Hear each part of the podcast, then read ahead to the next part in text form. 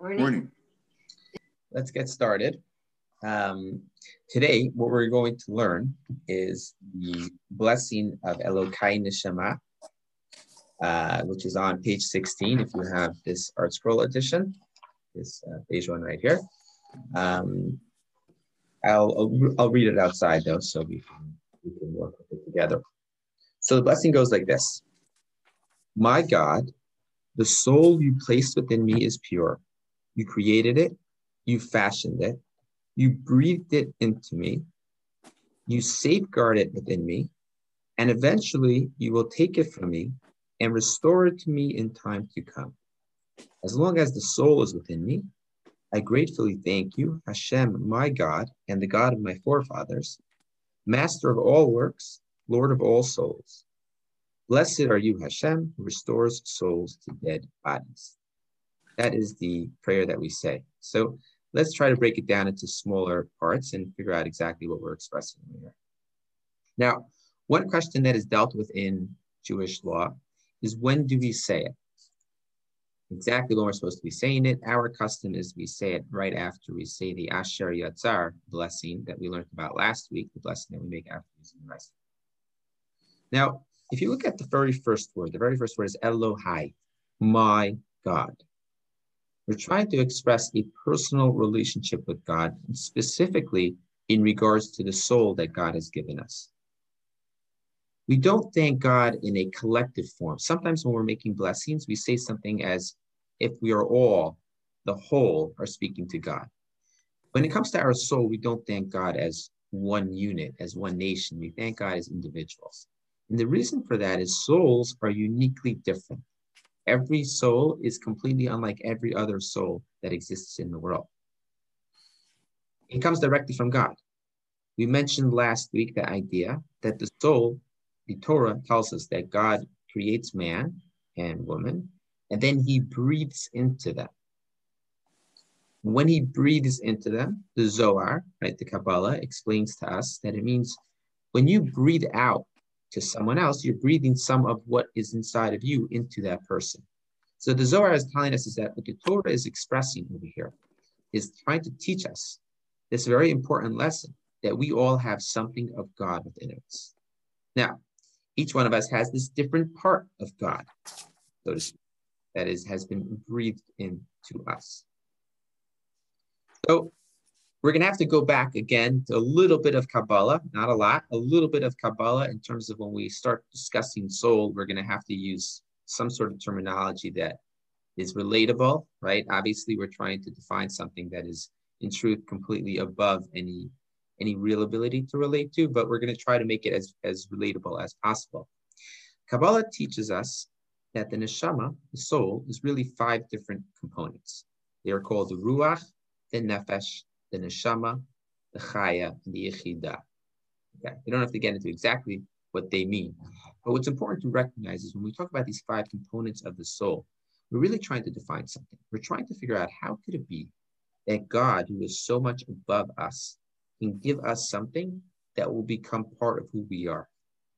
What does that mean? Like it, us lowly people, that we could have a part of God within us, it, it, it almost defies comprehension. So we're trying to figure out what that means.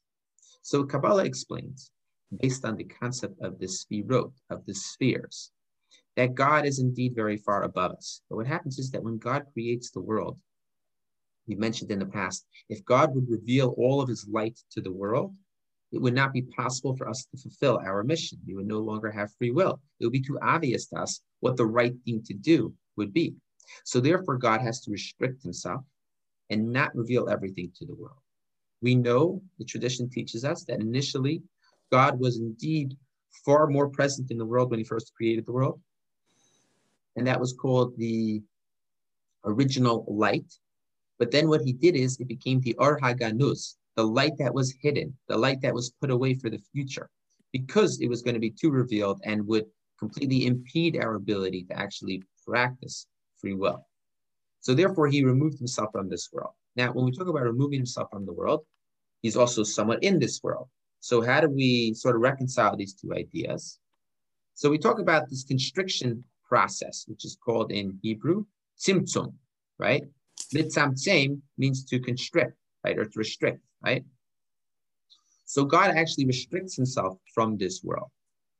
In terms of having given us a soul, there's a part of him that in the highest level of getting closer and closer to God, what we call the olam ha'atzilut. Atzilut comes from the Hebrew word etzel, not etzel as in lechi and haganah, but etzel as aleph tzadi lamed, which means to be close to. Okay. Now, anyway, so we talk about the the highest the highest world, right? The highest, most elevated part of the world, which would be the not the universe that we exist in, but a universe on a plane far higher than what we exist in. That is the part in which God creates a soul It is a part of Himself. It is chelek elokai mimal, a portion of God. Now, that portion of God does not really make it into our body. We spoke last week about the idea that our body is able to be a physical repository for a spiritual entity, right?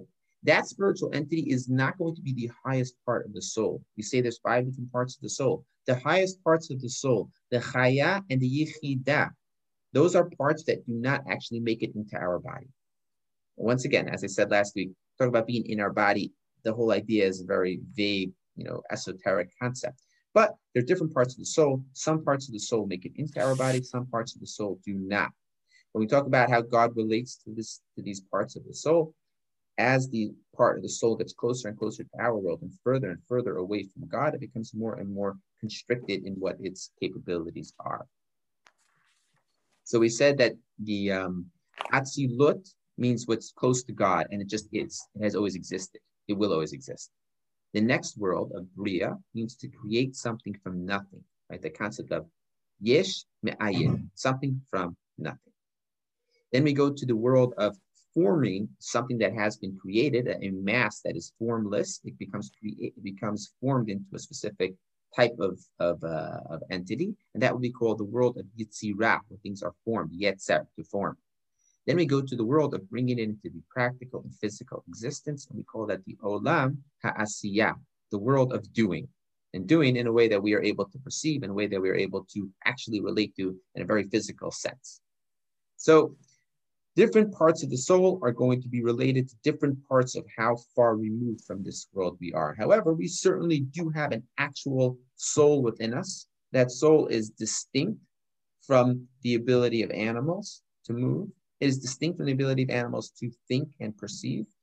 It is the soul that allows us free will.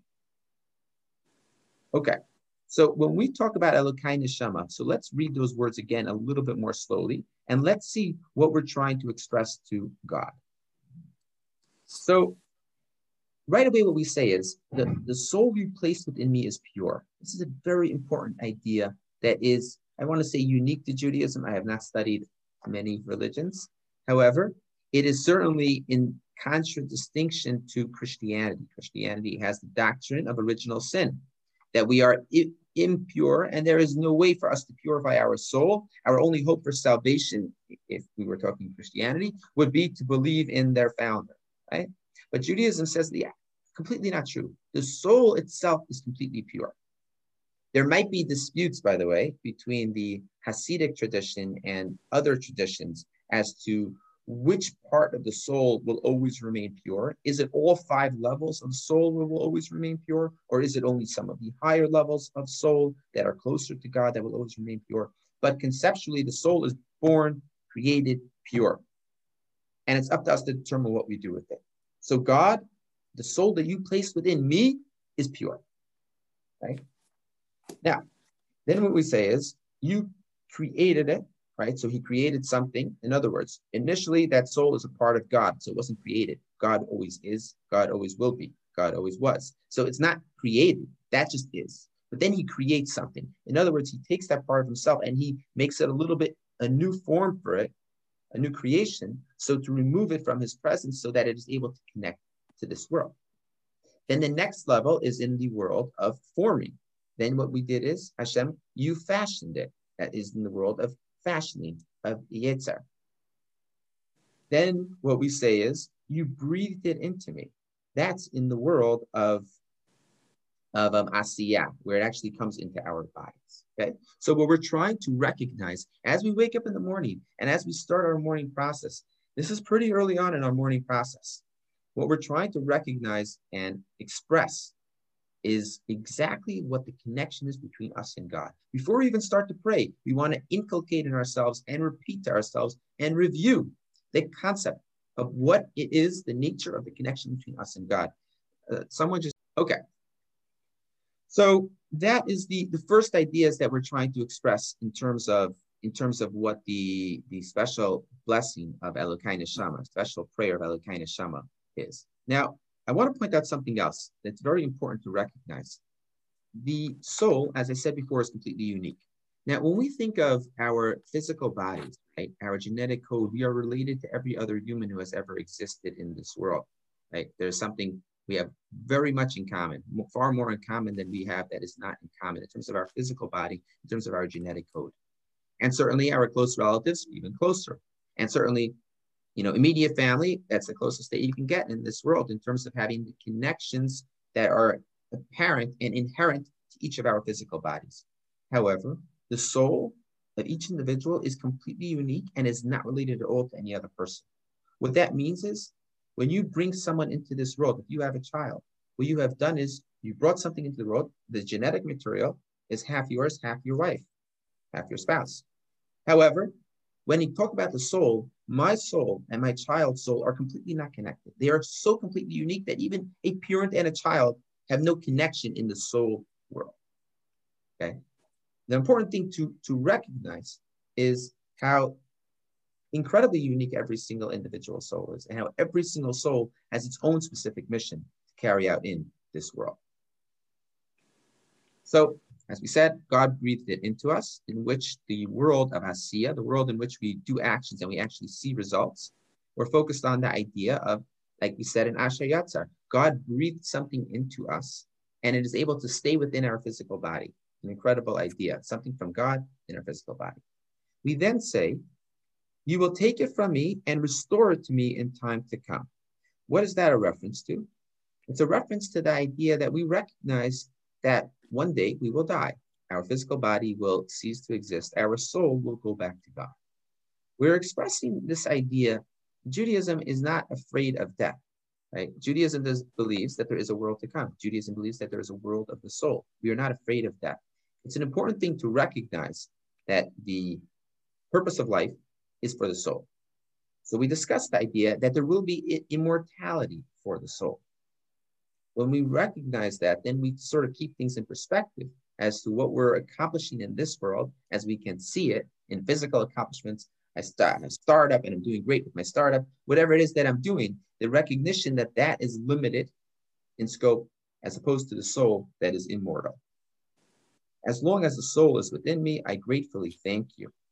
Right? This is the idea of saying thank you to Hashem and the importance of recognizing that, and particularly when it comes to the idea that we were created with a soul. It's a critical time in which we express our thanks to Hashem. We then say that He's not just my God, He's the God of my forefathers. He's the master of all the works in as far as we see them. He is also the Lord of all souls. We finish with is our belief in Tchiyat HaMetim, in the resurrection of the dead, which is one of the fundamental principles of Jewish faith, according to the Rambam, according to Maimonides. Um, not, not that people disagree with that, but in terms of Maimonides is the one who put it down as the 13 fundamentals of faith. So now what we're going to go on to is what are called the Birchat HaShachar, the blessings of the morning. And these are some of the most powerful, very short, very succinct blessings that we can possibly say. If someone would ask me, I'm ready to spend a little bit of time every day praying, but it has to be something meaningful or else it's just not going to stick. I would say what they should focus on is the blessings of the morning. It's maybe, it could be as short as, you know, I don't know, maybe one minute to say it. But if you can say it properly and if you can appreciate what you're saying, it's a completely different, it's like a game changer in terms of how it grounds you and gives you a completely different perspective of what the purpose of life is and makes your day a completely different kind of day. So let's let's see. Okay. So we are on source number one. And the Gemara tells us, you know, it actually, I was, I was supposed to do this the first, the first, uh, first topic. Um, so we're gonna uh, we'll, we'll leave this aside. This first this first source, although it is a pretty fascinating idea that the Gemara is talking about over here. But we're gonna go to the next source. Okay, source number two.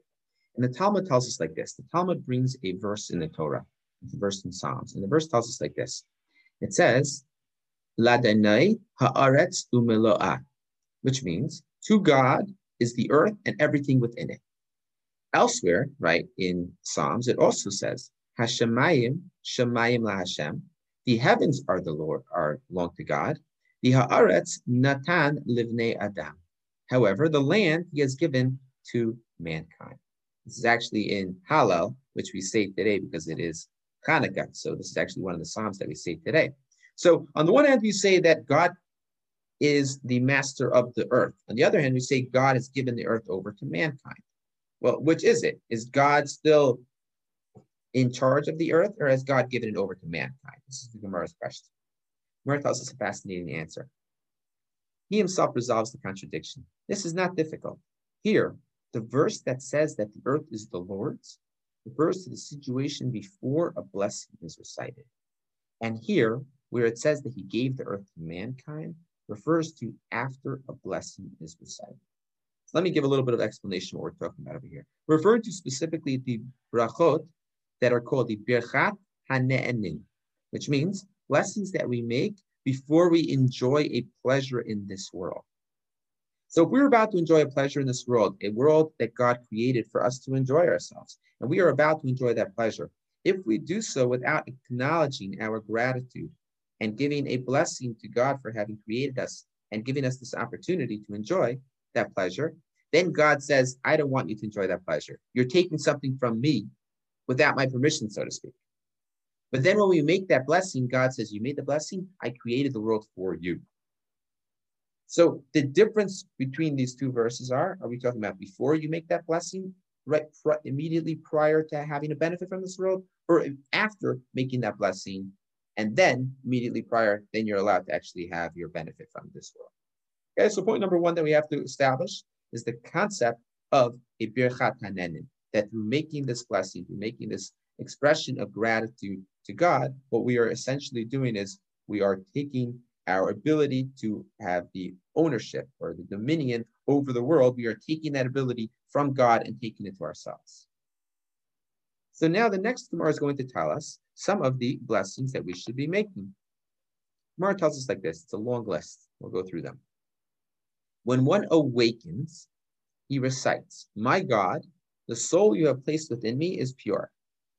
You formed it within me, you breathed it into me, and you guard it while it was in within me, while it is within me. This is the blessing of Elokai Neshama that we just read. One day you will take it from me and restore it within me in the time to come. As long as the soul is within me, I thank you, O Lord my God and God of my ancestors, Master of all worlds, worlds, Lord of all souls. Blessed are you, O Lord, who restores souls to lifeless bodies. In other words, what the Gemara is telling us, when you wake up in the morning, first thing you do is you say Elokai Neshama. That's how you start your day. Next, upon hearing the sound of the rooster, one should recite, Blessed are you, God, right, who gave the heart, the sechvi, right, sin, chaf, beis, yud, understanding to distinguish between day and night.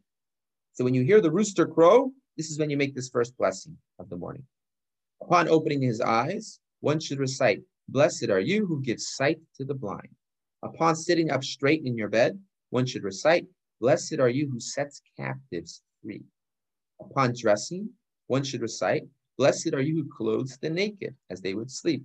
This is parenthetical. The Gemara makes it clear elsewhere that they did not have PJs in the times of the Gemara. They would sleep actually completely unclothed. Upon standing up straight, one should recite, Blessed are you who raises those who are bowed down. Upon descending from one's bed to the ground, one should recite, Blessed are you who spreads the earth above the waters, thanksgiving for the creation of solid ground upon which to walk.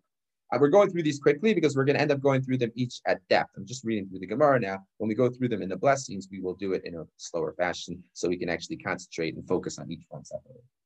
Upon walking, one should recite, Blessed are you who makes firm the steps of man. Upon putting on his shoes, one should recite, Blessed are you who has provided me with all I need, as shoes are a basic necessity. Upon putting on his belt, one should recite, Blessed are you who girds Israel with strength.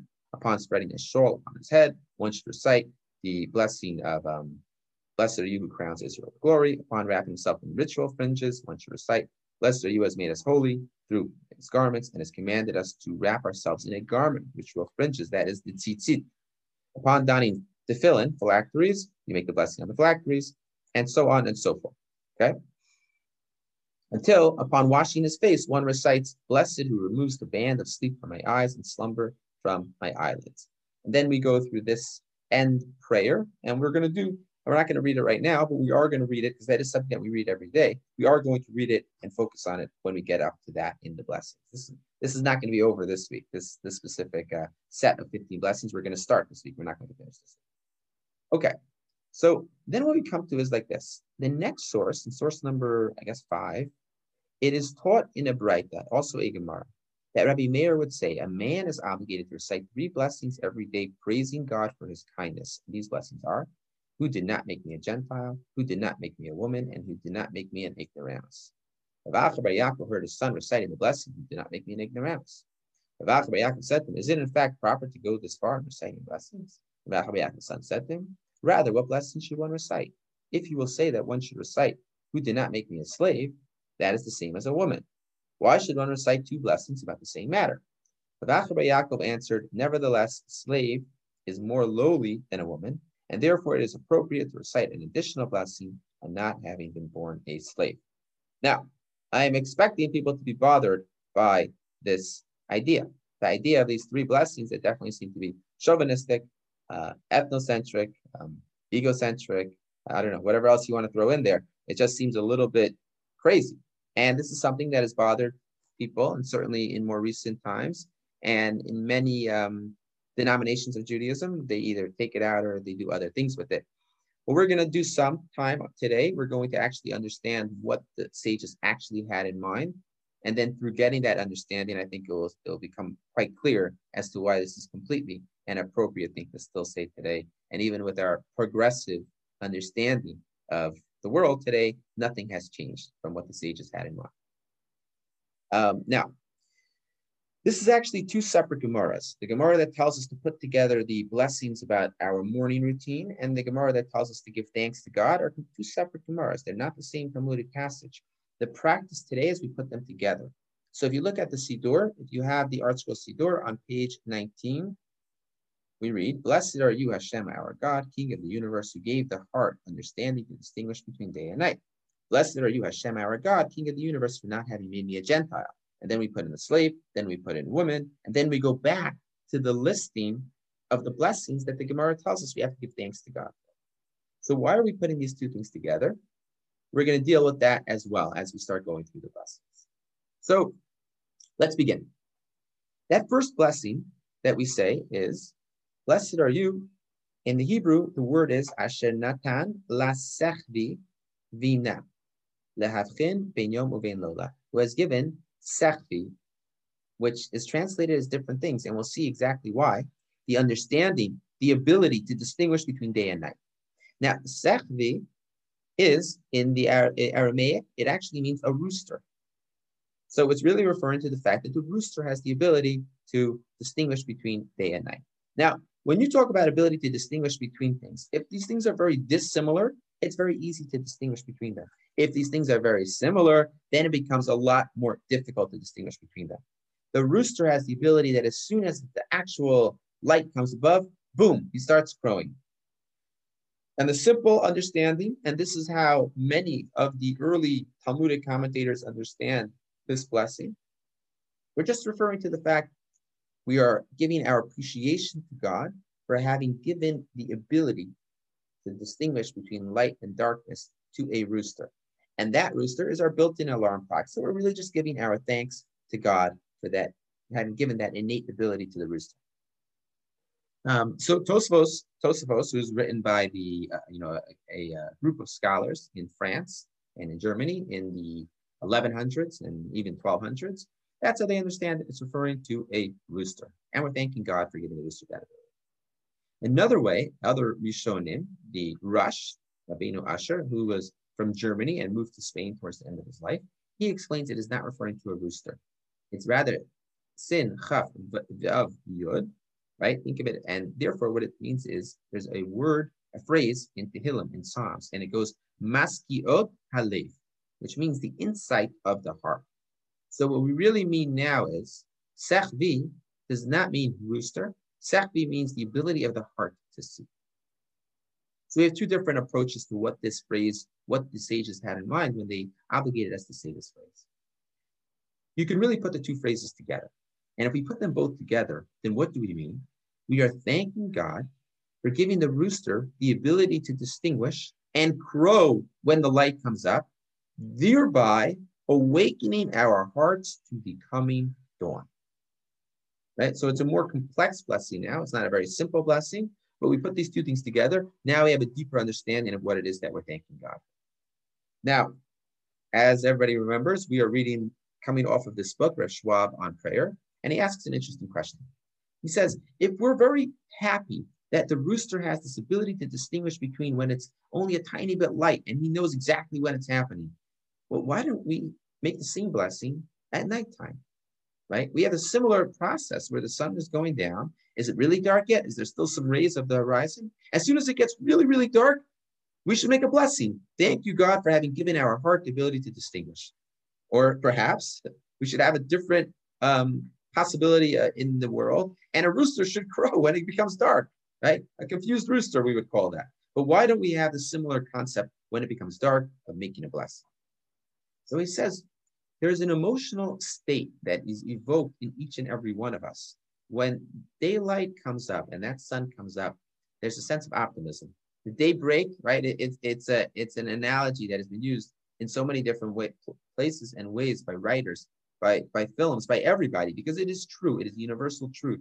When the sun comes up, there's a sense of promise inherent to that. There's latent potential in a new day, in a day that we can accomplish. When the sun goes down, you know, we have our rhythms, we have our circadian rhythm. The sun goes down, we have a different sense of where we're up to, and our body starts cycling down, right? So when we make this blessing, we don't just make this blessing about the ability to distinguish, we make this blessing when we have that sense of optimism in our lives.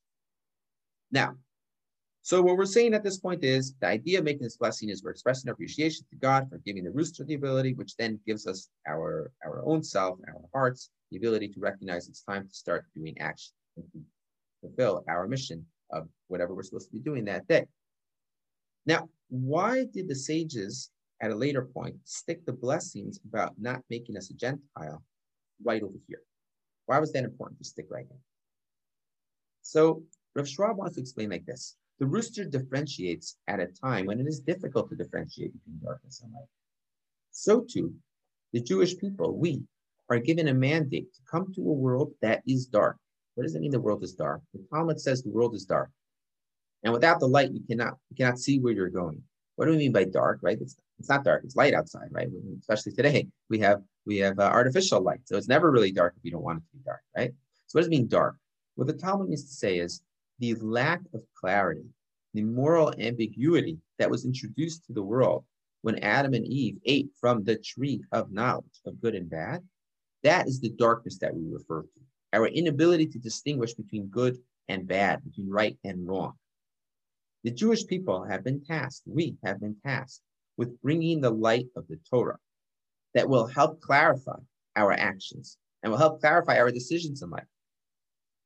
That is our purpose. We are a mamleches kohanim and an am goy kadesh, right? We are a holy nation, and our one of our primary purposes in our creation was for us to be the light onto the nations, or la amim, right, or, or lagayim, right?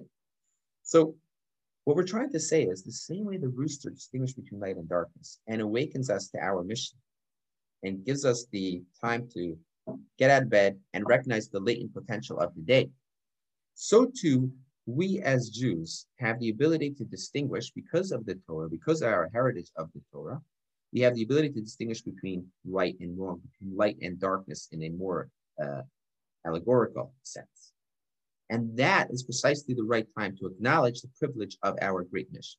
Right then, right when we're expressing our, our appreciation to God for creating the rooster that can distinguish between physical light and darkness, we then express our appreciation to God for having given us the Torah It gives us the ability to distinguish between spiritual light and darkness. Okay, so that explains why we stuck this over here. Now, let's answer the question I think people were bothered with, right? should be bothered with, which is why are these three blessings, even if we want to say that they're not supposed to be chauvinistic, why are they in the negative? Why can't we just say, thank you, God, for having made me a Jewish man, right? Or if we are a woman, thank you, God, for having made us a Jewish woman. Why are they in the negative? Why are they, thank you for not having done something, right? It's a little bit of an odd thing to thank someone, right? So this question was asked already by the Bach, Rabbi Yoel Sirkis, who lived in the 1600s, early 1600s in Poland. And he explains like this. The Gemara tells us the famous dispute between Beit Shammai and Beit Hillel, the house of Hillel and the house of Shammai. And the dispute goes like this. Is it better for man to be created or is it better for man not to be created?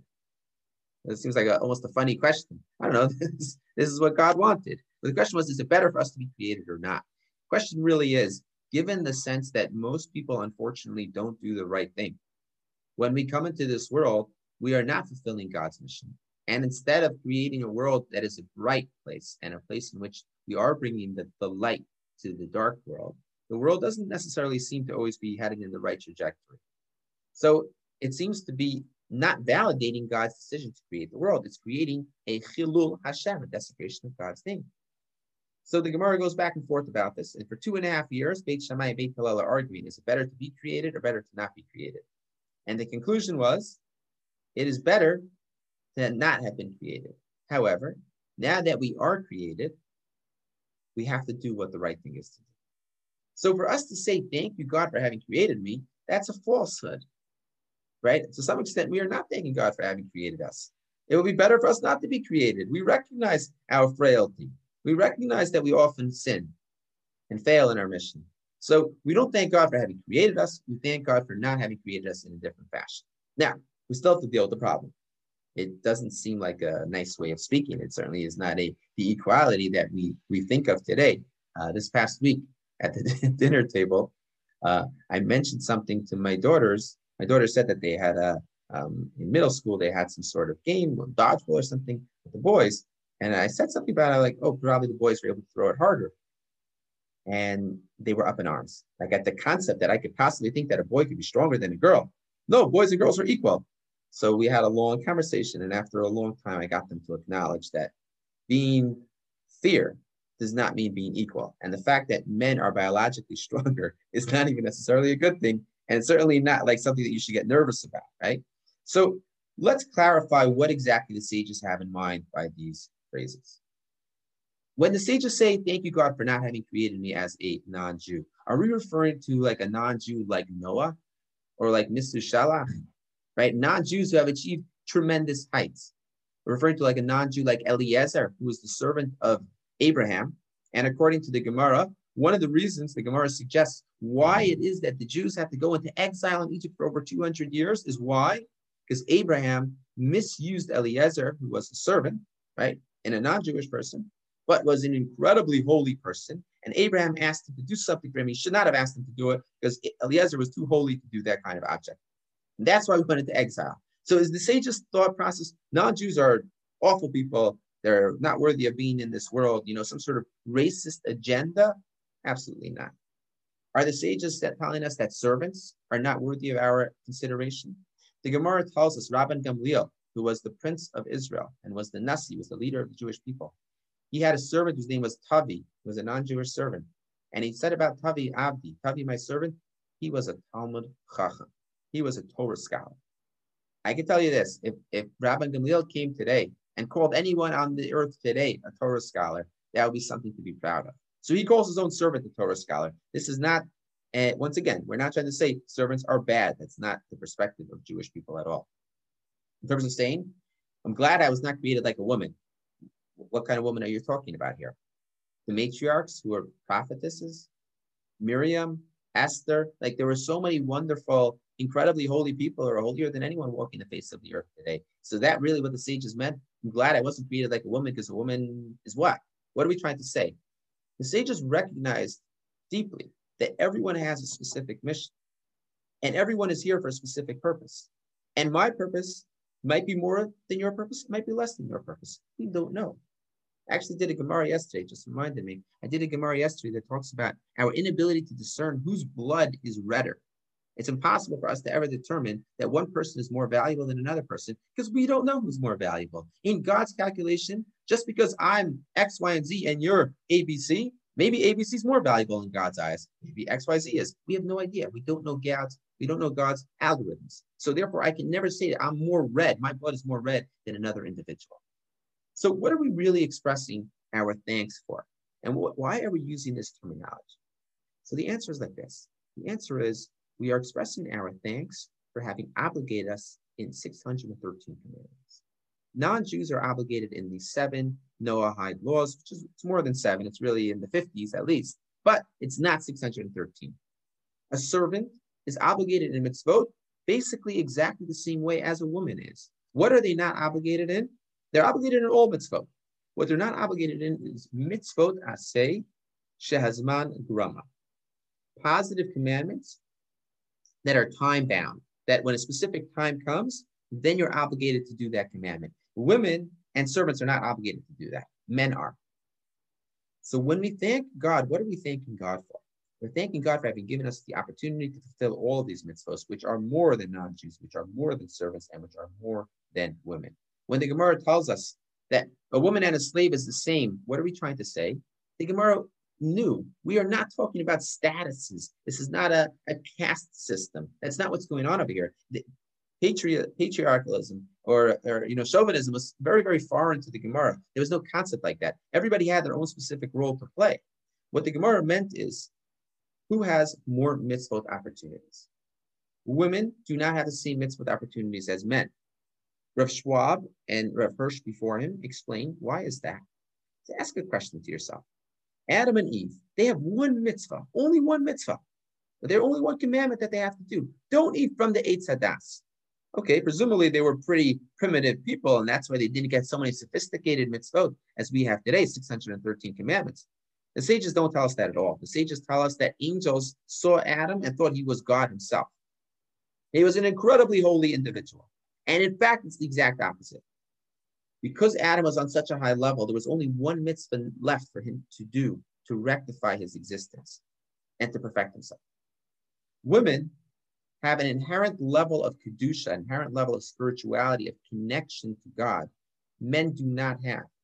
Men, therefore, are obligated to do certain actions at specific time periods. As time periods come up, you do that action. Why? Because you need that reminder, what we call an ot, a sign. A brit milah, right? Circumcision is called an ot, a sign of a covenant between us and God. Why don't women need the sign of the covenant between them and God? It's not going to be the same thing, but maybe a different sign. Well, the answer is women have that inherent connection. They don't need it. The fact that women don't have the same mitzvot opportunities as us, that is in no way a negation of women's value. That being said, when it comes to fulfilling a mitzvah, is it better to fulfill a mitzvah because you choose to do so out of your own volition, optional mitzvah, or better to fulfill a mitzvah when God obligated you to fulfill a mitzvah? The answer is the Gemara tells us, it's a question, but the Gemara tells us it is better to fulfill a mitzvah when you are obligated to do a mitzvah. So although it is true that women might be on a higher plane spiritually, when they start off the game, they already have a head start. And men start from behind. Technically, when we have the opportunity to do a mitzvah that we were commanded to do, there is a greater level of fulfilling God's will than it was a commandment. When we thank God in the morning for not having made us a Gentile, for not having made us a woman, for not having made us a servant, we are thanking God as men for these opportunities that He commanded us to do. Women say a little bit of a different blessing. They say, Blessed are you, God, for having made me according to his will. They are very focused on God created me exactly as I should be. And I am exactly who I should be, exactly where I should be, and with exactly the right amount of mitzvahs for my soul. Right? Souls, by the way, are not male or female, right? Just to speak that out, right? So the idea of thinking of this like this anti, you know, it's coming from the rabbis who had this chauvinistic worldview. It is so far into the truth and so far from their, their actual opinions about men and women.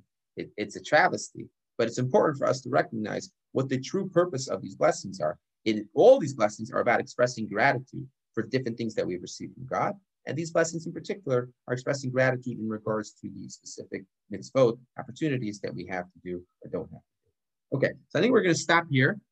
Um, so everybody should enjoy their final moments of Hanukkah, right? We're in the last uh, couple of hours of Hanukkah and focus on the idea that we're bringing we're bringing that light to the world, right? It's not a it's not necessarily just light as in a amorphous idea of light, Really, it is the light of the Torah. Right? That's what our task is to bring the light of the Torah to cut through the darkness and to give people a beacon of light in a world that is morally ambiguous and to figure out what we are supposed to do based on, on, on what the Torah has for us.